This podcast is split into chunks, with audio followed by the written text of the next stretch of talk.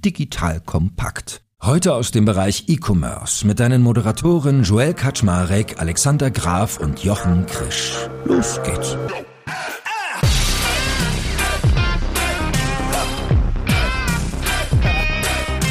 Hallo Leute, mein Name ist Joel Kaczmarek. Ich bin der Geschäftsführer von Digital Kompakt und wie so oft an meiner Seite die beiden E-Commerce-Granden, der liebe Alexander Graf von Kassenzone bzw. Spriker und der gute Jochen Krisch von der K5 bzw. Exciting Commerce. So, und ihr kennt uns, wir wollen immer visionär sein, versuchen nochmal nach vorne zu blicken, auch mal schmerzhafte Fragen zu stellen. Und heute dreht sich diese Frage um Amazons Rolle in den nächsten zehn Jahren. Oder wie der Kollege Graf es vielleicht etwas bissiger formulieren würde, ist das Monster Amazon tot? Wer wird das nächste? Ne? Der König ist tot, lang lebe der König. Das heißt, in den nächsten Minuten erwartet dich einerseits ein Recap der vergangenen zehn Jahre, dass wir mal zurückgucken, was hat Amazon eigentlich in den letzten zehn Jahren groß und besonders gemacht. Und dann schauen wir nach vorne weg und fragen uns genau diese Themen auch nochmal. Solche Faktoren wie Logistik, Auswahl, Rezensionsmechanismen, Mobile-Faktoren, Marktplatz versus Direkthandel und so weiter und so fort. Da wollen wir mal ein bisschen in die Kristallkugel schauen. So, that being said, ihr beiden. Schön, dass ihr da seid. Hallo Joel. Moin, moin. So, Supergraf hat schon vorher gesagt, er ist heute wieder böse Bulle, Jochen ist der gute Bulle und ich bin die Schweiz in der Mitte. Ja, fangen wir mal an. Kleiner Recap. Amazon in den vergangenen zehn Jahren. Also ist ja eigentlich fast eine undankbare Aufgabe. Da könnten wir einen ganzen Podcast zu aufnehmen, das jetzt quasi einmal runterzubrechen. Aber wir nehmen mal die Leuchttürme. Was sind so für dich, Alex, die Leuchttürme von Amazon, wenn du die vergangenen zehn Jahre anguckst? Was war da Amazons Führungsrolle? Werbung. Aufgepasst! Wenn du ein B2B-Unternehmen bist, möchtest du jetzt deine Sales Pipeline mit neuen B2B-Leads füllen und dafür empfehlen wir dir unseren Partner SalesViewer. SalesViewer lässt sich total einfach erklären. SalesViewer entschlüsselt nämlich Unternehmen, die deine Webseite besuchen und zeigt diese in Klarnamen an. Du und dein Team sehen also ganz genau, wer eure Webseite besucht und wofür sich diese potenziellen KundInnen interessieren. Und dann gibst du einfach Vollgas, denn du kannst diese Unternehmen dann ja zielgenau ansprechen und einfach zu neuen KundInnen machen. Im Marketing und Vertrieb ist das also eine Wahnsinnsunterstützung für die B2B-Lead-Generierung. Deshalb nutzen schon viele Marktführer wie Stepstone, Avato Systems, Spot5, Talon One oder die Vodafone-Tochter Grand Centric Und generieren damit täglich neue B2B-Leads. Und wenn das für dich interessant ist, dann teste SalesViewer doch einfach mal kostenlos. Alles, was du dafür wissen möchtest, findest du unter folgender Weiterleitung digitalkompakt.de slash salesviewer. Und wie immer verlinke ich dir das auch auf unserer Sponsorenseite unter digitalkompakt.de slash Sponsoren. Das war's mit dem Werbespot. Ja, ich habe lange bei Kassenzone drüber rumorakelt, was sind die Erfolgsfaktoren und dann kam ja diese Serviettenmalerei von Jeff Bezos, ja, und am Ende kam es immer wieder zu dem gleichen Dreiklang Preis, Auswahl, Verfügbarkeit. Ja, das ist scheinbar für dieses Multisortimentsgeschäftsmodell online, das sind die wesentlichen Faktoren gewesen, die Amazon jahrelang bestimmt hat, wo sie oft besser oder wahrgenommen besser waren als der Wettbewerb. Sie hatten mit Abstand das größte Sortiment, sie hatten aufgrund ihres Marktplatzmodells eine erstaunlich hohe Verfügbarkeit, auch für Nischenprodukte. Und durch diesen Buybox-Wettbewerb hatten sie auch fast immer den besten Preis. Das hat sich in den letzten Jahren geändert, deswegen reden wir auch hier. Und das waren die Faktoren, die eigentlich jedes Geschäftsmodell, was mit Amazon in irgendeiner Form im Wettbewerb stand, beeinflusst hat. Und drumherum, diese ganzen Convenience-Faktoren, 24-Stunden-Lieferungen, vor ein paar Jahren waren es ja noch 48-Stunden-Lieferungen, kostenlos und viele, viele andere Sachen, Bewertungsmanagement, Rezensionsmanagement, Verfügbarkeiten in der App, das haben sie irgendwie besser gemacht als viele andere Online-Händler. Und mir ist am ehesten hängen geblieben ein Vortrag, ich glaube, ich habe das hier auch schon mal zitiert, von einem Logistikleiter bei Otto 2009, also vor 12, 13 Jahren. Da, da war so ein Town Hall Meeting, da konnten die Mitarbeiter Fragen stellen und eine Frage war, wie gehen wir denn damit um, dass es jetzt einen Wettbewerber gibt wie Amazon, der seine Produkte innerhalb von zwei Tagen kostenlos liefert, während wir Standard-Lieferzeiten von drei bis fünf Tagen haben und dafür auch 4,90 Euro Liefergebühr haben wollen. Und dann war die Antwort, da müssen wir uns gar keine Sorgen machen. Wir haben unsere Kunden befragt, die sind eigentlich damit total einverstanden einverstanden, dass das Geld kostet. Für die ist es wichtiger, dass unsere Lieferprognose genau ist. Also, dass es wirklich dann am Donnerstag kommt, wenn wir sagen, es ist am Donnerstag. Und das fand ich jetzt damals auch jetzt nicht hundertprozentig einleuchten, aber ich fand, es war ein interessanter Erklärungsansatz und hat dann aber relativ schnell sich in Luft aufgelöst, als wir Kunden gelernt haben, dass wir Pakete auch am nächsten Tag erwarten können von einem Online-Händler. Das heißt, dieses Erwartungsniveau, dieses Serviceniveau ist so stark gestiegen und das wurde in den letzten zehn Jahren vor allem von Amazon ähm, getrieben. Tarek hatte das in meinem anderen Podcast erzählt. Preiswettbewerb ist easy. Preiswettbewerb ist ein ein kleiner Klick in der Datenbank. Aber Servicewettbewerb, wenn ein Wettbewerber auf einmal in der Lage ist, irgendwas krasses zu machen im Bereich Retouren, irgendwie viel schneller zu liefern, irgendwas Abgefahrenes zu tun, was irgendeinen physischen Effekt hat, das ist kaum zu schlagen. Und da war Amazon für viele Jahre das Vorbild, ist es aber in fast allen Dimensionen aus meiner Sicht nicht mehr und darüber müssen wir heute reden. Also ich hätte es auch in dieser Richtung gebürstet. Also dieses grafische Dreieck habe ich das immer so scherzhaft genannt. Aus Preis, Verfügbarkeit, Auswahl ist natürlich das, was es attraktiv macht. Aber im Kern ist es doch eigentlich das Nutzerversprechen. Dass du als Nutzer immer das Gefühl hast, wenn du bei Amazon kaufst, du bist immer auf der sicheren Seite, du hast eine gewisse Prozessqualität, du hast eine gewisse Logistikgeschwindigkeit, du kannst es zurückgeben, wenn es dir nicht gefällt. Also diese Convenience eigentlich, die hat es ja für viele so attraktiv gemacht. Und wenn man das dann raufschmeißt auf so eine Suchschlitzdenke, Amazon ist jetzt mein Suchfenster für Produkte in der Welt, dann passierte da ziemlich viel Mächtiges und die Wachstumsquoten, die zweistelligen, waren jedes Jahr gesichert. Aber mich würde mal Jochens Blick interessieren. Ich bin da sehr bei dir, Joel. Also ich würde auch sagen, Einfachheit und Bequemlichkeit. Also das ist nicht für alle natürlich interessant, aber das ist letztendlich das Maßgebliche. Und solange ein Amazon das noch behalten kann und für genügend Leute behalten kann, und das ist ja im Prinzip auch so die Ambition. Das eine ich bin im Grunde sehr, sehr bei Alex sozusagen. Das andere ist auch natürlich wichtig, dass du genügend Produkte hast und die dann preiswürdig auch liefern kannst. Aber einfach und bequem es zu machen, ich glaube, das wird auch zunehmend wichtiger. Das wird auch, also wenn ich die ganze Mobile-Generation und alle anderen sehe, ich glaube, das ist das Ausschlaggebende, aber auch die große Chance. Also da kann man sich auch andere Möglichkeiten überlegen, wie man ein anderes Versprechen hat. Also wir haben ja über Picknick und über andere Player auch gesprochen, speziell im Food-Bereich. Passiert ja sehr viel, auf der letzten Meile passiert sehr viel. Ich finde auch in den Mobile-Playern tut sich vergleichsweise viel, wo einfach andere Player hochkommen. Da kann Amazon zum Teil mithalten, zum Teil auch nicht. Manchmal muss es das auch nicht, eben solange dieses Einfachheit und Bequemlichkeit dann, dann da bleibt. Aber wenn wir ja mal wirklich so die, was wir heute ja machen wollen, mal weit in die Zukunft gucken, wirklich so fünf oder zehn Jahre, dann ist ja so ein bisschen auch die Frage, ereilt Amazon ein ähnliches Schicksal wie eBay, dass es einfach wirklich an Relevanz sinkt und sinkt und sinkt und sinkt und sinkt? Oder hat Amazon andere, bessere Möglichkeiten? Also das sind auch so Themen, die ich zum Beispiel spannend finde. Ich hätte noch zwei Themen, die wir im Rückblick uns noch anschauen sollten, bevor wir dann nach vorne blicken können, weil sie, glaube ich, schon wichtig sind. Das eine wäre Prime, weil Amazon Prime ist ja, wenn ich mich nicht täusche, so das größte Kundenbindungsprogramm in Deutschland. Wahrscheinlich mit Payback oder vielleicht ist Payback ein Stück vorne, ich bin gar nicht ganz genau sicher. Aber ist ja für die ein de facto sehr wichtiges Element, weil wenn Alex Graf sein Dreieck hat aus Preis, Verfügbarkeit und Auswahl, dann hat Florian Heinemann ja immer sein Dreieck aus äh, Customer Acquisition Cost, Customer Lifetime Value und Retention. Sprich, das ist ja jemand, der eigentlich immer wieder die relativ simple Formel prognostiziert, zu sagen, okay, äh, guck, wie du Kunden günstig eingekauft kriegst und sie dann selbst upsellst, ohne jedes Mal wieder quasi mit teurer Marketingquote Kunden neu kaufen zu müssen. Und da ist ja Prime für Amazon so ein wichtiger Baustein gewesen. Wie ordnet ihr das denn so in der Rückschau ein?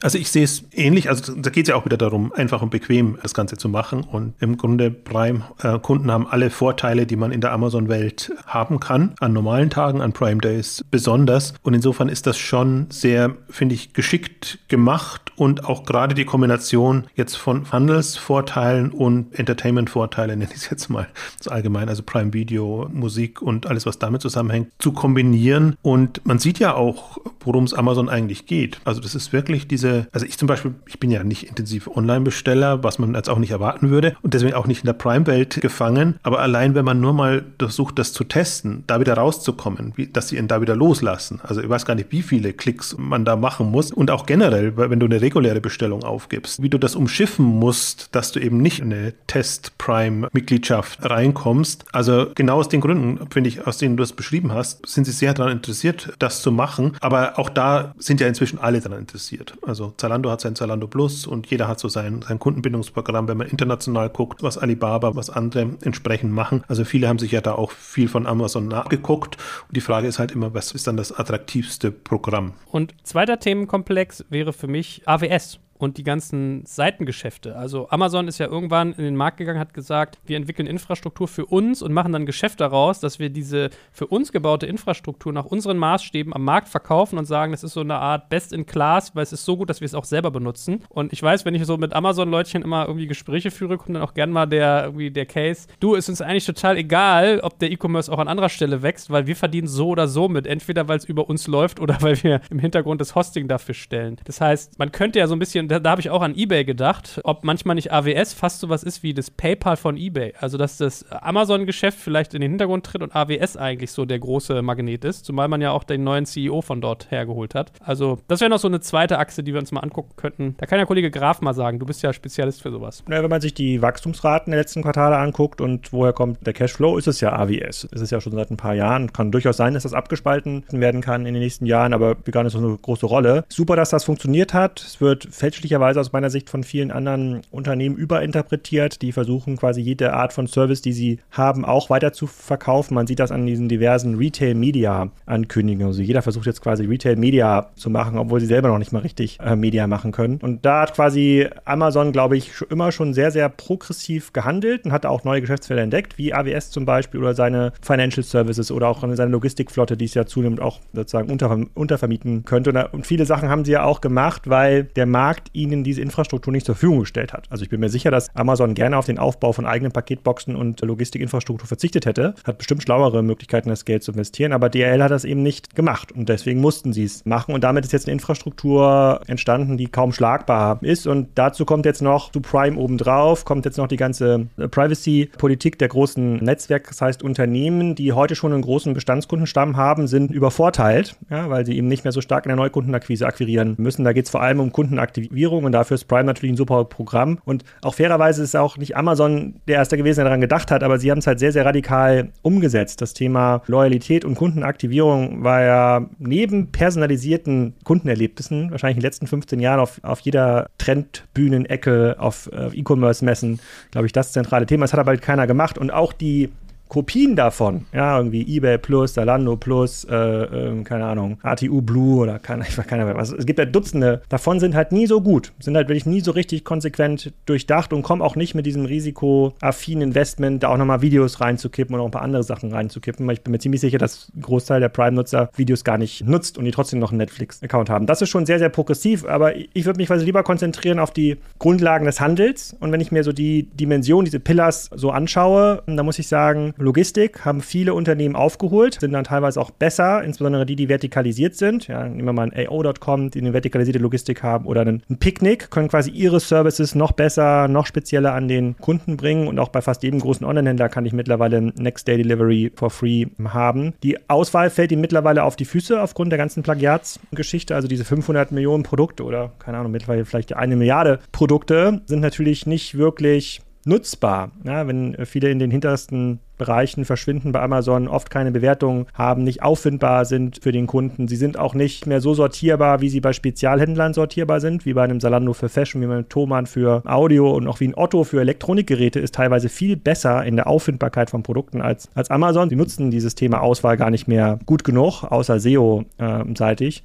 Preis ist es ähnlich, dadurch, dass sie ihre eigenen Produkte nach vorne schieben und fast der komplette sichtbare organische Bereich von Amazon eigentlich eine Werbeplattform geworden ist. Du musst dich ja quasi fast immer einkaufen in die Reichweite, haben auch die Preise darunter gelitten. Mittlerweile gehe ich tatsächlich dazu über, hin und wieder mal bei Idealo zu schauen, bei teureren Vorhaben. Und es ist erstaunlich. Also es, man kann wirklich viel Geld sparen. Dann das Thema Bewertung, wo sie führend waren, haben sie versäumt, entsprechende Fraud-Mechanismen einzubauen. Klar, die werden auch attackiert wie keine andere Plattform und jeder versucht es zu missbrauchen. Aber die haben so viel schlechte Presse zur Bewertung bekommen in den letzten zwei Jahren, dass sie damit natürlich so ein bisschen das auch kaputt gemacht haben für sich als Tool. Und da muss muss man schon sagen, Amazon dient jetzt, abgesehen davon, dass sie extrem groß sind und sehr, sehr diversifiziert sind, für mich jetzt nicht mehr als Vorbild, weder für einen neu zu bauenden Marktplatz noch für einen neuen Händler. Da würde ich mir dann lieber die Spezialisten rauspicken und die Peer Group kleiner machen. Gut, da sind wir also schon mitten in unserer Betrachtung für die nächsten zehn Jahre. Jochen, wie siehst du das? Ist es so ein big, too big to fail Beispiel oder hat Alex recht, dass das gerade so erodiert, was früher noch ein Vorteil und eine Stärke war? Im Grunde erster das. Andererseits bin ich aber schon bei Alex, wobei er hat jetzt den Punkt natürlich am Schluss gemacht, dient es als Vorbild. Wenn man fragt, wer ist das Vorbild die kommenden Jahre, dann würde ich jetzt auch nicht unbedingt sagen, dass, dass Amazon das ist. Aber wenn man sich die Frage stellt, hat Amazon eine Relevanz die kommenden zehn Jahre? Oder geht es einem Amazon ähnlich wie eBay? Also eBay hat jetzt auch noch eine Relevanz, aber ist halt am absteigenden Ast. Und die Frage ist ja wirklich, kann Amazon ähnliches passieren? Da würde ich sagen, Amazon kann sowas nicht passieren. Genau aus den Gründen. Deswegen gut, dass wir es aufgeführt haben, diese alternativen Erlösströme, Möglichkeiten, die Amazon sich aufgebaut hat, weil es im Grunde Amazon wirklich wurscht sein kann, was im Handelsgeschäft passiert. Das ist es jetzt noch nicht und das hat eine Dimension, dass es das schon gleich gar nicht wirklich sein kann. Aber von der Grundidee, das Geld wird andersweitig verdient, die Relevanz kommt anderweitig zustande und deswegen würde ich aber trotzdem sagen, dass Amazon weiter ein extrem starker Player sein wird. Und ein Thema haben wir jetzt gar nicht so wirklich intensiv angesprochen, aber das ist für mich einer der Haupttreiber, wenn man sieht, beziehungsweise Alex hat es kurz anklingen lassen, Retail Media, wenn man sieht, was Amazon da einnimmt und was Amazon gleichzeitig für eine Werbepower hat. Also die bespielen ja nicht nur online extrem, sondern du kannst im Grunde Fernsehen nicht mehr einschalten und hast teilweise ganze Werbeblöcke, wo nur Amazon, mal Logistik kommt, mal kommt Alexa, mal kommt Lieferung, alles Mögliche. Also wo sie eine unheimliche Werbemacht haben und wo sich das allein rechnet. Also die, mit den Werbeeinnahmen, die die Händler quasi Amazon generieren, kann Amazon seine Marktmacht den Kunden gegenüber demonstrieren und dann eben tatsächlich eine Relevanz. Das ist zum Beispiel ein Hebel, den eBay nicht hat in der Form und den auch kein anderer hat. Also deswegen bin ich da so hin und her gerissen und selbst wenn ich die ähnlichen Kritikpunkte hätte und habe, die, die Alex auch aufgeführt hat und wo ich auch sehe, dass, also Marktplatz wird super relevant sein, weil das ist auch ein Erlösstrom für Amazon. Deswegen, das werden sie auch pushen. Aber das eigene Handelsgeschäft, da bin ich ja immer so dieser Peak Amazon-Verfechter, dass ich sage, vom Handelsgeschäft von Amazon muss sich keiner bedroht fühlen. Das ist irgendwie, also das ist nicht das Relevanteste von Amazon und das ist auch nicht, was den Unterschied ausmacht. Vom Marktplatz ist ein anderes Thema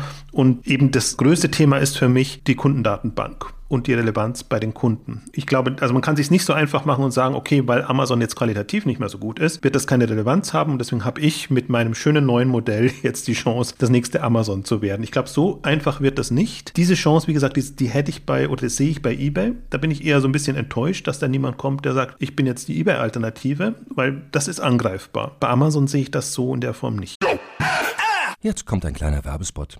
Aufgepasst! Heute gibt's Werbung in eigener Sache. Wir wollen dich nämlich besser kennenlernen, weil viele hören Woche für Woche unseren Podcast und dabei wissen wir gar nicht immer, wer genau diese Leute sind. Und natürlich wollen wir ja aber wissen, wer du bist, um unseren Inhalt auch an deinen Interessen ausrichten zu können. Und um das zu ändern, habe ich eine Umfrage vorbereitet. Dort kannst du uns erzählen, wer du bist und wofür du dich interessierst. Und was du davon hast, naja, ich meine, je besser wir dich kennen, desto besser können wir unseren Podcast an deine Bedürfnisse anpassen. Und dann spreche ich auch keine Werbung mehr für Penispuppen und Online-Casinos ein, wo dich womöglich ganz andere Dinge interessieren. Nein, kleiner Spaß Spaß und trotzdem, du tauschst fünf bis zehn Minuten deiner Zeit gegen viele Stunden noch bessere Unterhaltung und Tiefenwissen in der Digitalwirtschaft. Klingt für mich nach einer Win-Win-Situation und geh doch also daher mal auf die Seite digitalkompakt.de slash Umfrage. Fülle diese nach bestem Wissen und Gewissen aus und freue dich in Zukunft auf noch besseren Content auf Digital Kompakt. Ende der Werbung.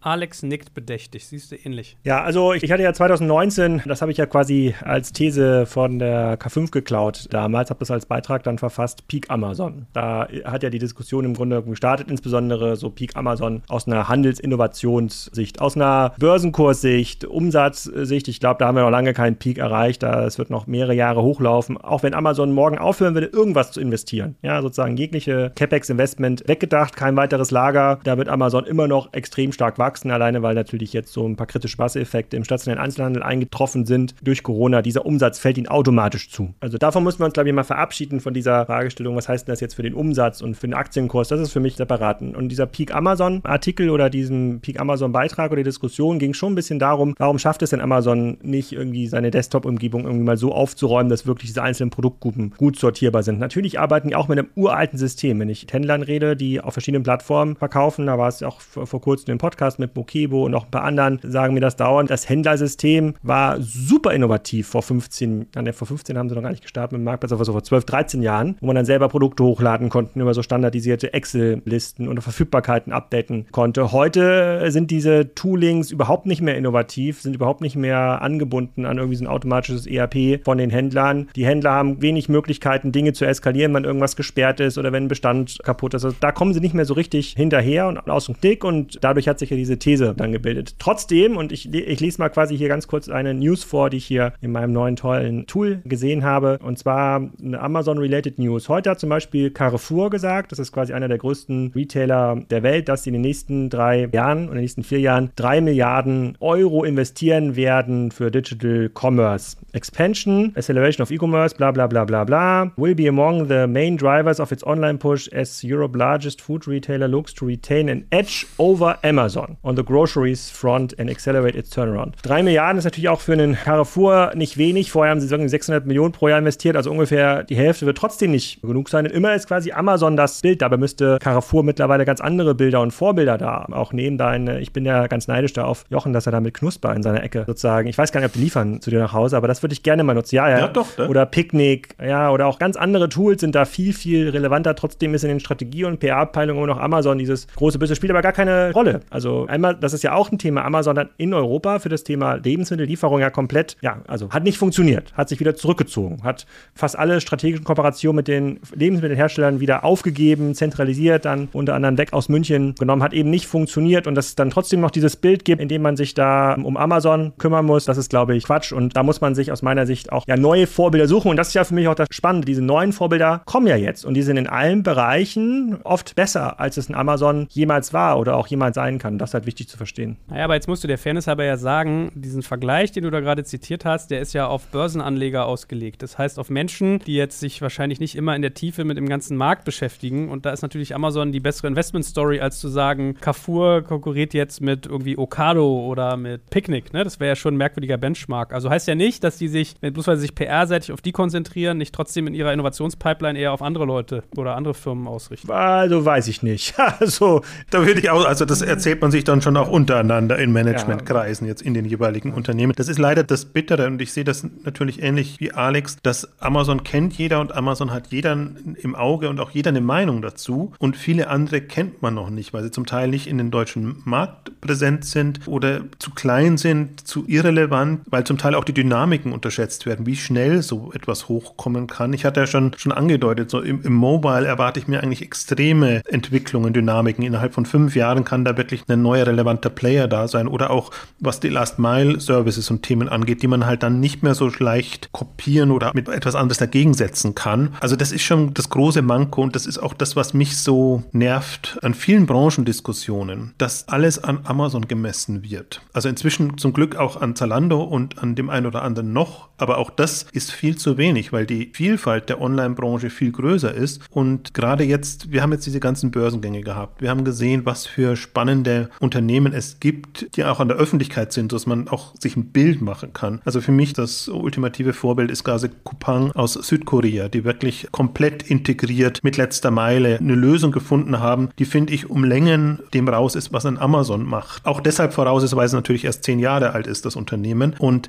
ich finde, das sind die Unternehmen, an denen man sich orientieren müsste und wo man sich auch so ein bisschen ein Bild machen kann, was heute möglich ist und was möglich wäre, um nicht nur auf Amazon-Level zu kommen, was eh verloren ist, weil man in fünf Jahren dann auf dem heutigen Level ist, sondern wo man so ein bisschen schon in die Zukunft gucken kann. Und ich glaube, das ist so die, diese Thematik hat Amazon selber, haben, auch alle anderen, dass wir sehen müssen, was passiert bis 25, was passiert bis 30 und wie sieht da die Online-Welt aus. Und da können wir nicht mit den letzten zehn Jahren oder so kommen. Wobei man hier nochmal sagen muss, diese ganzen neuen Börsengänge sind ja für Analysten wie Jochen und für mich so als Hobbyblogger sind ja ein Traum, weil man endlich mal an Daten kommt und man nicht immer so ein bisschen blau hinein fantasieren muss. Wenn ich jetzt mir anschaue, wie so einen Rent the Runway oder so einen Allbirds, was ja, glaube ich, gestern an die Börse gegangen ist, äh, ähm, bewertet wird. Also jetzt haben wir Allbirds, nur dass die Leute mal gehört haben, äh, spreche ich auch mit Flo Heine beim nächsten Podcast drüber. Die haben 200 Millionen Dollar Umsatz 2020 prognostiziert, liegen jetzt, glaube ich, bei einem Market Cap von dreieinhalb Milliarden, waren gestern mal auf 5 Milliarden. Auf einmal wirkt Amazon wie ein super konservativer Wert. Ja, das war ja quasi immer mit den Multiples, die dahinter standen, also Earnings Multiples, Umsatz Multiples, war das ja immer so, ach, das ist einfach so. Jetzt sehen wir quasi neue Unternehmen, die in ihren Geschäftsmodellen zum Teil sehr leicht angreifbar sind. Da sieht man ein bisschen die Fantasie am Markt und da wirkt auf einmal Amazon wie ein Korrektiv. Fliegst du ja manchmal auch ein bisschen die Hände über den Kopf zusammen, wenn du solche Bewertungen siehst, Jochen? Aber wenn ich da kurz reingrätschen darf, ja, natürlich, ist absolut alles extrem bewertet, aber ich würde eben genau das unterscheiden. Bewertungen haben nichts damit zu tun, was das Unternehmen ausmacht und wie man das Unternehmen einschätzen würde. Und ich würde es auch so betrachten. Ich betrachte immer das Unternehmen, was die Strategie angeht, was das, die Umsatzdynamik angeht, ob es ein Potenzial hat, in die schwarzen Zahlen zu kommen. Und mich nervt das tatsächlich auch immer, wenn ich dann gleichzeitig mich immer an der Bewertung messen muss. Weil selbst wenn das absurd ist, heißt es ja noch nicht, dass das Geschäftsmodell nicht etwas haben kann und vernünftig sein kann. Dass es vielleicht auch jetzt aus den Umständen zum Teil geschuldet oder auch anderen Gründen gerade nicht so gut läuft. Aber du hast jetzt ein paar Beispiele eben genannt. Ich finde jetzt gerade die viele, die auch so gehypt waren im VC-Kreis, wie in Allbirds, wie in Wabi Parker und andere, das war ernüchternd, was da in den Unterlagen drin stand. Ja. Und das sind für mich tatsächlich jetzt nicht die Beispiele. Deswegen meine ich, also nicht jedes Unternehmen, das in die Börse geht, ist jetzt ein relevantes Vorzeigebeispiel. Aber es gibt unter denen, die in die Börse gegangen sind, gibt es eben schon eine Handvoll, würde ich fast sagen, ein Dutzend von Unternehmen, die wirklich super spannend sind, weil man eben auch sieht, wie sie ihr Geschäftsmodell gefunden haben, wie sie ihren Markt, ihre Zielgruppe erschlossen haben und was da tatsächlich an Potenzial drin ist. Also da würde ich extremst unterscheiden. Vor sechs Jahren war ja noch der Consulting-Workshop What Would Amazon Do ganz populär. Würdest du das heute ersetzen mit What Would Coupang Do oder What Would Shein Do? Das Problem an diesen Workshops ist genau eben, dann orientiert man sich am Gestern. Im Grunde geht es darum, wie werde ich das nächste von diesen Unternehmen, weil bei allen kann man nicht sagen, dass die auch die nächsten 10 oder 20 Jahre so gut meistern werden, wie sie die letzten gemeistert haben. Also deswegen, ich bin eher ein Freund von, wo sind die Marktpotenziale und was könnte man jetzt tun, generell? Wo sind die Optionen? Wo sind einfach Marktlücken, Positionierungsmöglichkeiten jetzt, was das Kundenversprechen etc. angeht? Da bin ich eben kein so großer Freund davon. Ich weiß, das ist leider so im Management-Unternehmenskontext, dass man es so macht, aber das würde ja immer heißen, dass es schon die Genialen gibt, die jetzt wissen, wie E-Commerce in den nächsten 10 oder 20 Jahren aussieht. Ich finde, jetzt sieht man die Vorzeigebeispiele oder die guten Beispiele, die vor 10 Jahren oder vor 5 Jahren gestartet sind. Und da zählen genau die dazu, die du jetzt genannt hast. Insofern sind die für mich die maßgeblich, aber ich würde mich, um zu wissen, wo ich in 5 Jahren oder in 10 Jahren stehe, nicht an denen orientieren. Okay, stelle ich mir eine spezifischere Frage. Vor drei Jahren war ja dann in diesen gleichen Managementrunden immer das Thema Kundenbindungsprogramm. Wie können wir so cool sein wie Amazon Prime, der Titel. Welches Vorbild würdest du denn heute nehmen als Kundenbindungsprogramm alternativ zu Prime? Wer macht es aus deiner Sicht dann besonders gut? Ach, ich würde eben, wie gesagt, ich hab, würde gar keine Vorbilder nehmen, sondern ich würde mir überlegen, wie müsste mein Kundenbindungsprogramm aussehen und wie kann das aussehen? Was habe ich für Möglichkeiten? Wie kann ich Vorteile bieten? Kann ich überhaupt eine Kundenbindung generieren? Vor allem kann ich Partner zum Beispiel integrieren in so ein Programm? Also das ist alles, sich am Bestehenden zu orientieren, ist in so einer schnelllebigen Welt fatal. Aber ich glaube, worauf man sich schon einigen kann, ist zu sagen, Kundenbindung braucht es. Genau nämlich aus dem Grund, was Joel vorhin gesagt hat. Florian Heinemann hat ja recht genau mit, mit diesen Punkten und das kommt auch viel zu kurz. Alle versuchen dauernd Neukunden zu generieren und niemand macht sich Gedanken, wie halte ich die denn und wie, wie schaffe ich da, schaffe ich die bei mir entsprechend zu binden. Also insofern, wir haben diese Themen und die werden auch bleiben. Also das ist jetzt, da ist auch, finde ich, Handel jetzt nicht so spektakulär. Es wird immer dasselbe sein. Okay, ich nagel dich mal ganz kurz drauf fest, hier bei dem Thema sozusagen Vorbild-Workshop. Du berichtest ja auch Exciting Commerce auch über den Ausbau der Paketstationen von DHL. Ja. Wenn du jetzt der DHL-Chef wärst so, und Amazon ist ja immer noch ein treibender Faktor in der Managementrunde, was würdest du denn da machen? Das ist gemein, vor allem wenn du Unternehmen, die ja wirklich so weit hinterherhinken. Naja, ich meine, sie sind lassen. groß, verdienen viel Geld, sind, glaube ich, jetzt aus der Logistikinfrastruktur nächsten 10, 20 Jahre nicht weg. Zu denken, da kann man jetzt ja investieren. Ja, ich würde es andersrum sagen. Also solche Unternehmen sind nicht zu retten, finde ich. Da kann man rückbauen, da kann man gucken, wie man das bestehende Geschäft noch ein bisschen weiter treibt und gleichzeitig muss man ein neues Geschäft aufbauen. Das heißt, da könnte man überlegen als DRL, möchte man nicht einen Fuß in der Tür haben in einem Picknick, möchte man nicht einen Fuß in der Tür haben in einem Gorillas, in einem DoorDash, in anderen, in einem Enjoy, die wirklich super moderne Last-Mile-Services machen. Also da müsste man ja wirklich komplett anders denken. Man muss auch weggehen von so einem Unternehmen als Paketdienst und sagen, ich, ich muss Last-Mile Kompetenz aufbauen. Ich muss im Prinzip den Fuß in die Tür des Kunden bekommen oder auch diese Kompetenz dann dem Händler anbieten können. Da braucht man ein anderes Verständnis von Service. Das hat alles gereicht. Also, und das reicht zum Teil immer noch, was, was ein DHL bietet. Und ich möchte es auch nicht kleiner machen oder, oder schlimmer machen, als es ist. Aber wenn ich jetzt mir überlege, was brauche ich in fünf Jahren oder in zehn Jahren und vor allen Dingen, wie sieht die Wettbewerbssituation aus? Ich als DHL konkurriere da oder als jeder Händler mit großen Fooddiensten, die diese Last-Mile-Services ja. haben haben, also Picknick ähm, etc.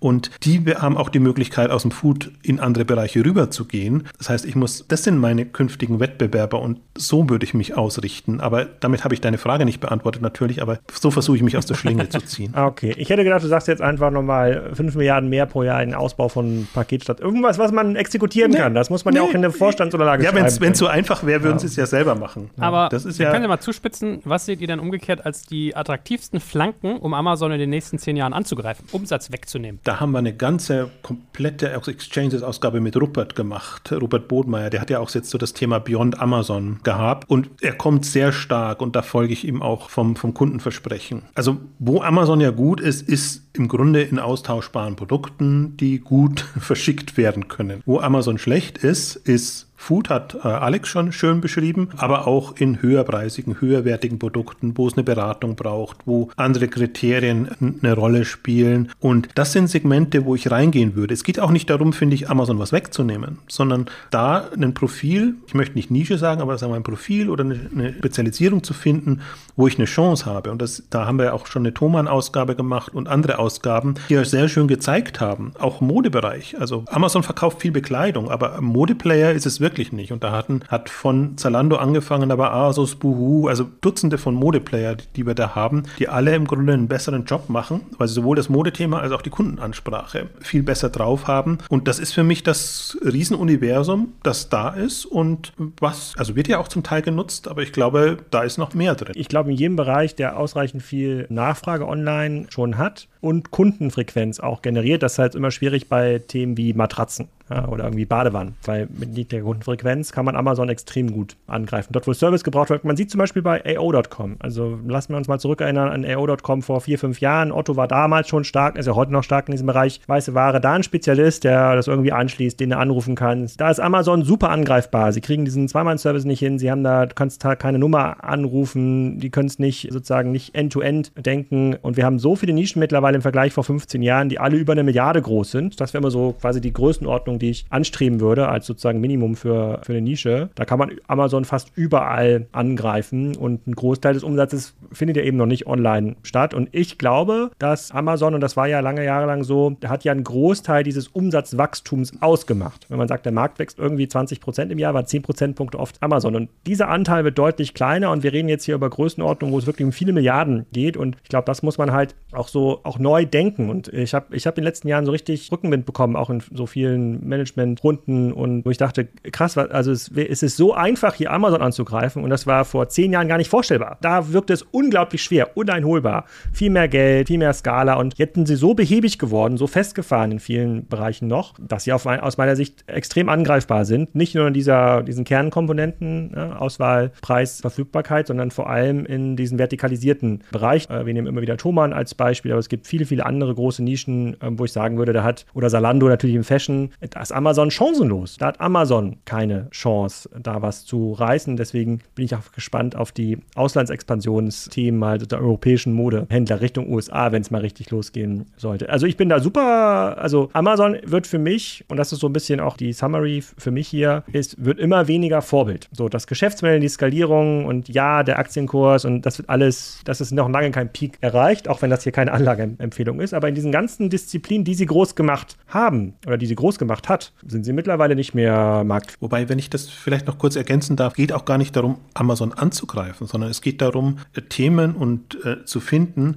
äh, wo man groß genug werden kann, sodass ich das Geschäft tragen kann und wo man neben Amazon Platz hat. Und das spielen eben genauso Faktoren rein, was du jetzt gerade gesagt hast. Die Kundenbereitschaft ist viel mehr da und online ist viel etablierter, sodass man auch eine, eine Chance hat und nicht wahnsinnig viel Aufwand jetzt im Marketing stecken muss, sondern dass man da versucht, einen entsprechenden Service Service und ein Angebot auf die Beine zu stellen, wo man halt aber auch, und das ist, glaube ich, da bin ich bei dir oder da bist du bei mir, ähm, schon in eine gewisse Größenordnung kommt. Also man braucht schon 100 plus Millionen Umsatz, so damit man das vernünftig profitabel betreiben kann, aber nicht als Gegenpol zu Amazon, sondern als eigenständiges Geschäft. Dann. Also ich hätte neben der Vertikalisierung oder Spezialisierung noch das Thema Mobile sonst ins Feld geführt. Da hatten wir aber eine eigene Folge zu, dass Amazon da eigentlich auch an vielen Stellen die Hände gebunden sind, weil ihre eigene App ja irgendwie schon vollgestopft ist, bis der der Arzt kommt. Du kannst jetzt also auch nicht einfach jemand Innovatives kaufen und mit reinstecken. Die Multiplattform-Strategie, wie man sie bei Facebook gesehen hat, mit irgendwie WhatsApp und Instagram, ist ja jetzt auch nicht ganz unkompliziert und irgendwo, also diese Trägheit, die einsetzt, wenn man größer wird, die sieht man ja auch an anderen Stellen. Und was mich noch beschäftigen würde, ist, wenn wir jetzt mal zehn Jahre in die Zukunft gucken, sind so zwei Faktoren. Also das eine, wo wir noch gar nicht geredet haben, war eigentlich Internationalisierung. Also, wenn ich glaube, wenn ich Alex immer reden höre, dann sagt er ja immer, in Schweden interessiert sich keine Sau für Amazon, da gibt es ganz andere Benchmarks oder Niederlande guckt ganz anders auf so einen Markt und so weiter. Also was, was wäre da noch am Kommen? Und die zweite Achse wäre für mich Medienunternehmen. Weil wenn ich mir sowas angucke wie die ganzen Vermarktungsaspekte oder auch sowas wie Twitch und eigentlich auch das Prime-Videogeschäft, da tut sich ja auch noch einiges. Also ich meine, Netflix macht ein riesiges Geschäft draus. Wäre vielleicht noch ein ganz interessanter Punkt, nochmal zu gucken, wie sehr kann Amazon auch eine Medienmarke werden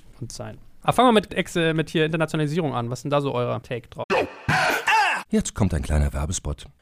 Aufgepasst! Wusstest du, dass HR-Teams heutzutage mit mehr Aufgaben denn je konfrontiert sind? In der aktuellen Studie HR Trends, die Zukunft der Personalarbeit 2024 von Sage, wurden HR-Teams aus sieben verschiedenen Ländern und über 20 Branchen befragt, um top aktuelle Insights in der Entwicklung des Personalwesens zu geben. Sage entwickelt HR-Tools und Software für dein Unternehmen, um Lohnabrechnungen, Personalmanagement, Buchhaltung und mehr zu vereinfachen. So, und die Studie von Sage zeigt unter anderem, dass ganze 91% der HR-Teams angeben, dass ihre Arbeit Arbeitsbelastung im letzten Jahr zugenommen hat, aber gleichzeitig glauben 79 Prozent der Befragten, dass Automatisierung ihre Prozesse zukünftig verbessern und Zeit sparen kann. Ebenfalls spielt auch KI eine große Rolle. Derzeit nutzen etwa ein Drittel bereits Chatbots wie ChatGPT in ihren Prozessen und circa drei Viertel der PersonalleiterInnen sind sich bereits sicher, dass KI die Arbeitsweise im HR revolutionieren wird. Du merkst, die Studie ist vollgepackt mit Statistiken, überraschenden Erkenntnissen und Tipps für HR-Führungskräfte, die vorankommen wollen und zeigt eine Momentaufnahme der sich stetig wandelnden Rolle von HR heute. Am besten schaust du dir die Studie HR-Trends, die Zukunft der Personalarbeit 2024 selbst an. Unter digitalkompakt.de slash Sage, S-A-G-E, kannst du sie dir komplett kostenlos herunterladen. Und wie immer findest du alle Infos auch auf unserer Sponsorenseite unter digitalkompakt.de slash Sponsoren.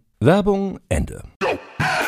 Also ich finde schon, dass man im Umland, so Bull.com in Holland, Allegro Polen, man findet schon sehr, sehr starke Player, die natürlich schon nachdenken, was passiert, wenn Amazon kommt, Mercado Libre in Lateinamerika. Da gibt es übrigens einen sehr interessanten Case. Da ist ja Amazon 2015 erst nach Mexiko gekommen, wo Mercado Libre stark war. Und da kann man sich mal angucken, wie schnell passieren solche Verschiebungen. Die sind dann aber auch teilweise schon besser in vielen Details. Ja, die sind dann schon irgendwie lokal vernetzt. Äh, sozusagen, da fällt es auch Amazon dann ganz, ganz schwierig, noch in den Markt einzudringen. Deswegen, das empfehle ich, und das, diese Perspektive haben wir jetzt ja erst in den letzten Jahren auch entwickelt. Kupang, Südkorea ist auch so ein Beispiel. Da bin ich mir ziemlich sicher, dass man äh, in jedes Land, in das man schaut, insbesondere in Asien, was eben nicht diese übergroße Angst vor dem Amazon-Effekt hatte, sieht man halt innovative Geschäftsmodelle. Auch in Russland, das Thema Fast Delivery in Russland bis äh, sozusagen bis in Kleinstädte, Kleindörfer hinein ist viel ausgeprägter, liegt auch an dem Gini-Koeffizienten, der deutlich höher ist. Also mehr günstige Arbeitskräfte sind verfügbar für solche Themen. Ja, gibt es noch genug Lkw-Fahrer. Aber das ist alles. Also ich hole mir mittlerweile eher dort Inspiration als von den Top 20 Playern der EAI-Liste in, in Deutschland, sag ich mal. Also ich übersetze jetzt mal, was du gesagt hast. Du glaubst, Wachstum im Sinne von Internationalisierung ist für Amazon keine Option, weil die Märkte reifer sind und es sie da mehr Geld kostet, da zu expandieren. Also es ist schon eine Option, aber ist jetzt bei Weitem kein Selbstgänger mehr. Was hilft denn Amazon? Die, was helfen diese ganzen Märkte? Sie gehen zwar jetzt nach Polen, sie gehen nach Schweden, sie gehen in die Türkei und diese ganzen Märkte, aber das macht ja keinen großen Unterschied. Also ihr Hauptthema ist Indien, da greifen sie groß an und das wollen sie unbedingt gewinnen, weil sie eben China nicht gewonnen haben und weil da ist einfach entsprechende Bevölkerung da und entsprechendes Umsatzpotenzial. Und das andere, ich weiß ehrlich gesagt nicht, warum sie es machen. Also das kann nicht den großen Unterschied machen und zum Teil die lokalen Player sind eben stärker, besser, je nachdem, wie man es sieht. Also das ist ja auch so ein bisschen ein Punkt, was man in der Amazon-Bewertung sehen muss. Bestimmte Dinge lohnen sich für Amazon nicht. Und ich habe ja während der Corona-Zeit immer gesagt, wäre doch toll, wenn es jetzt einen vernünftigen Buchversender gäbe, weil für Amazon die Bücher gerade gar keine Rolle spielen und Essentials das Relevante sind. Also ich hätte mich da, wenn ich ein Buchversender gewesen wäre, extrem dagegen positioniert und diese Chance genutzt.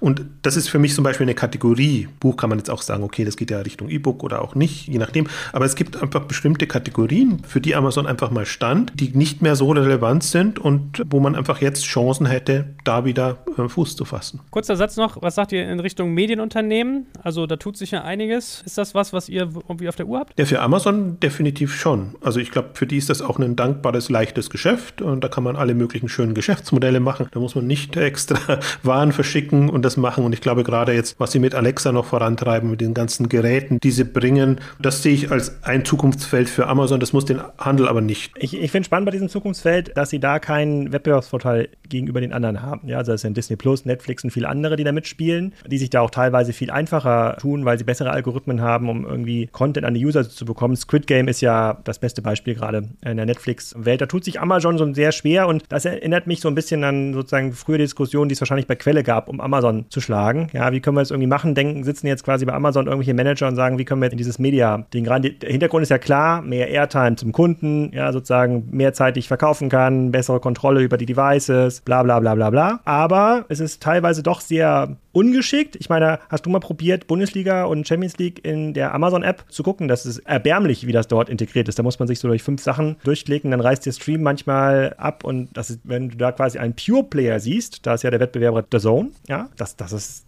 deutlich, deutlich, deutlich äh, ähm, besser. Das finde ich ganz interessant gerade, spieltheoretisch. Aber wir müssen auch nicht, wie gesagt, nicht um die Zukunft von Amazon Sorgen machen. Also nein, würde ich nein. überhaupt, also würde ich überhaupt nicht totschreiben und Amazon sehe ich in fünf Jahren stark, in zehn Jahren stark. Aber die Frage ist, ist, ist es stark für den Handel und gibt es Alternativen dazu? Und so würde ich das sehen, aber das geht nicht darum, jetzt ähm, Amazon in irgendeiner Form abzuschreiben. Also das, das wäre. Aber auch kein Mitleid. Nein, eben auch, auch kein Mitleid. Also realistische Betrachtung, so knallharte Analyse halt, so wie ist unsere, ja. unsere Aufgabe. Damit sind wir ja mitten in unserem Fazit. Also, ich nehme heute mit, wird ein starker Player bleiben, hat aber an Strahlkraft, was quasi die Innovationsstärke, den Bewunderungsfaktor angeht. So, wie hat Alex schon gesagt, sie sind kein Vorbild mehr, haben sie eingebüßt. Gibt quasi Angriffsflächen im Bereich Vertikalisierung, Spezialisierung, Mobile und es ist spannend mal zu gucken, was tut sich so aus den Alternativgeschäften, sei es jetzt AWS, Prime oder eben auch die Medien- und Werbegeschichten. Habe ich noch was vergessen? Perfekt zusammengefasst. Hier schütteln sich zwei Köpfe. Dann bin ich mal gespannt. Das Thema wird uns ja weiter begleiten. Von daher, das Thema Amazon wird uns sicherlich nicht ausgehen. Aber für den Moment soll es das gewesen sein. Und ich danke euch beiden. Schönen Tag. Vielen Tschüss. Dank. Danke fürs Zuhören beim Digital Kompakt Podcast. Du merkst, hier ziehst du massig Wissen für dich und dein Unternehmen heraus. Wenn du mit uns noch erfolgreicher werden möchtest, abonniere uns auf den gängigen Podcast-Plattformen. Und hey, je größer wir werden, desto mehr Menschen können wir helfen. Also erzähl doch auch deinen Kolleginnen und Kollegen von uns. Bis zum nächsten Mal. Jetzt kommt ein kleiner Werbespot. Aufgepasst! Wusstest du, dass HR-Teams heutzutage mit mehr Aufgaben denn je konfrontiert sind? In der aktuellen Studie HR Trends, die Zukunft der Personalarbeit 2024 von Sage, wurden HR-Teams aus sieben verschiedenen Ländern und über 20 Branchen befragt, um top aktuelle Insights in der Entwicklung des Personalwesens zu geben. Sage entwickelt HR-Tools und Software für dein Unternehmen, um Lohnabrechnungen, Personalmanagement, Buchhaltung und mehr zu vereinfachen. So, und die Studie von Sage zeigt unter anderem, dass ganze 91% der HR-Teams angeben, dass ihre Arbeit Arbeitsbelastung im letzten Jahr zugenommen hat, aber gleichzeitig glauben 79 Prozent der Befragten, dass Automatisierung ihre Prozesse zukünftig verbessern und Zeit sparen kann. Ebenfalls spielt auch KI eine große Rolle. Derzeit nutzen etwa ein Drittel bereits Chatbots wie ChatGPT in ihren Prozessen und circa drei Viertel der PersonalleiterInnen sind sich bereits sicher, dass KI die Arbeitsweise im HR revolutionieren wird. Du merkst, die Studie ist vollgepackt mit Statistiken, überraschenden Erkenntnissen und Tipps für HR-Führungskräfte, die vorankommen wollen und zeigt eine Momentaufnahme der sich stetig wandelnden Rolle von HR heute. Am besten schaust du dir die Studie HR-Trends, die Zukunft der Personalarbeit 2024 selbst an. Unter digitalkompakt.de slash Sage, S-A-G-E, kannst du sie dir komplett kostenlos herunterladen. Und wie immer findest du alle Infos auch auf unserer Sponsorenseite unter digitalkompakt.de slash Sponsoren. Werbung Ende.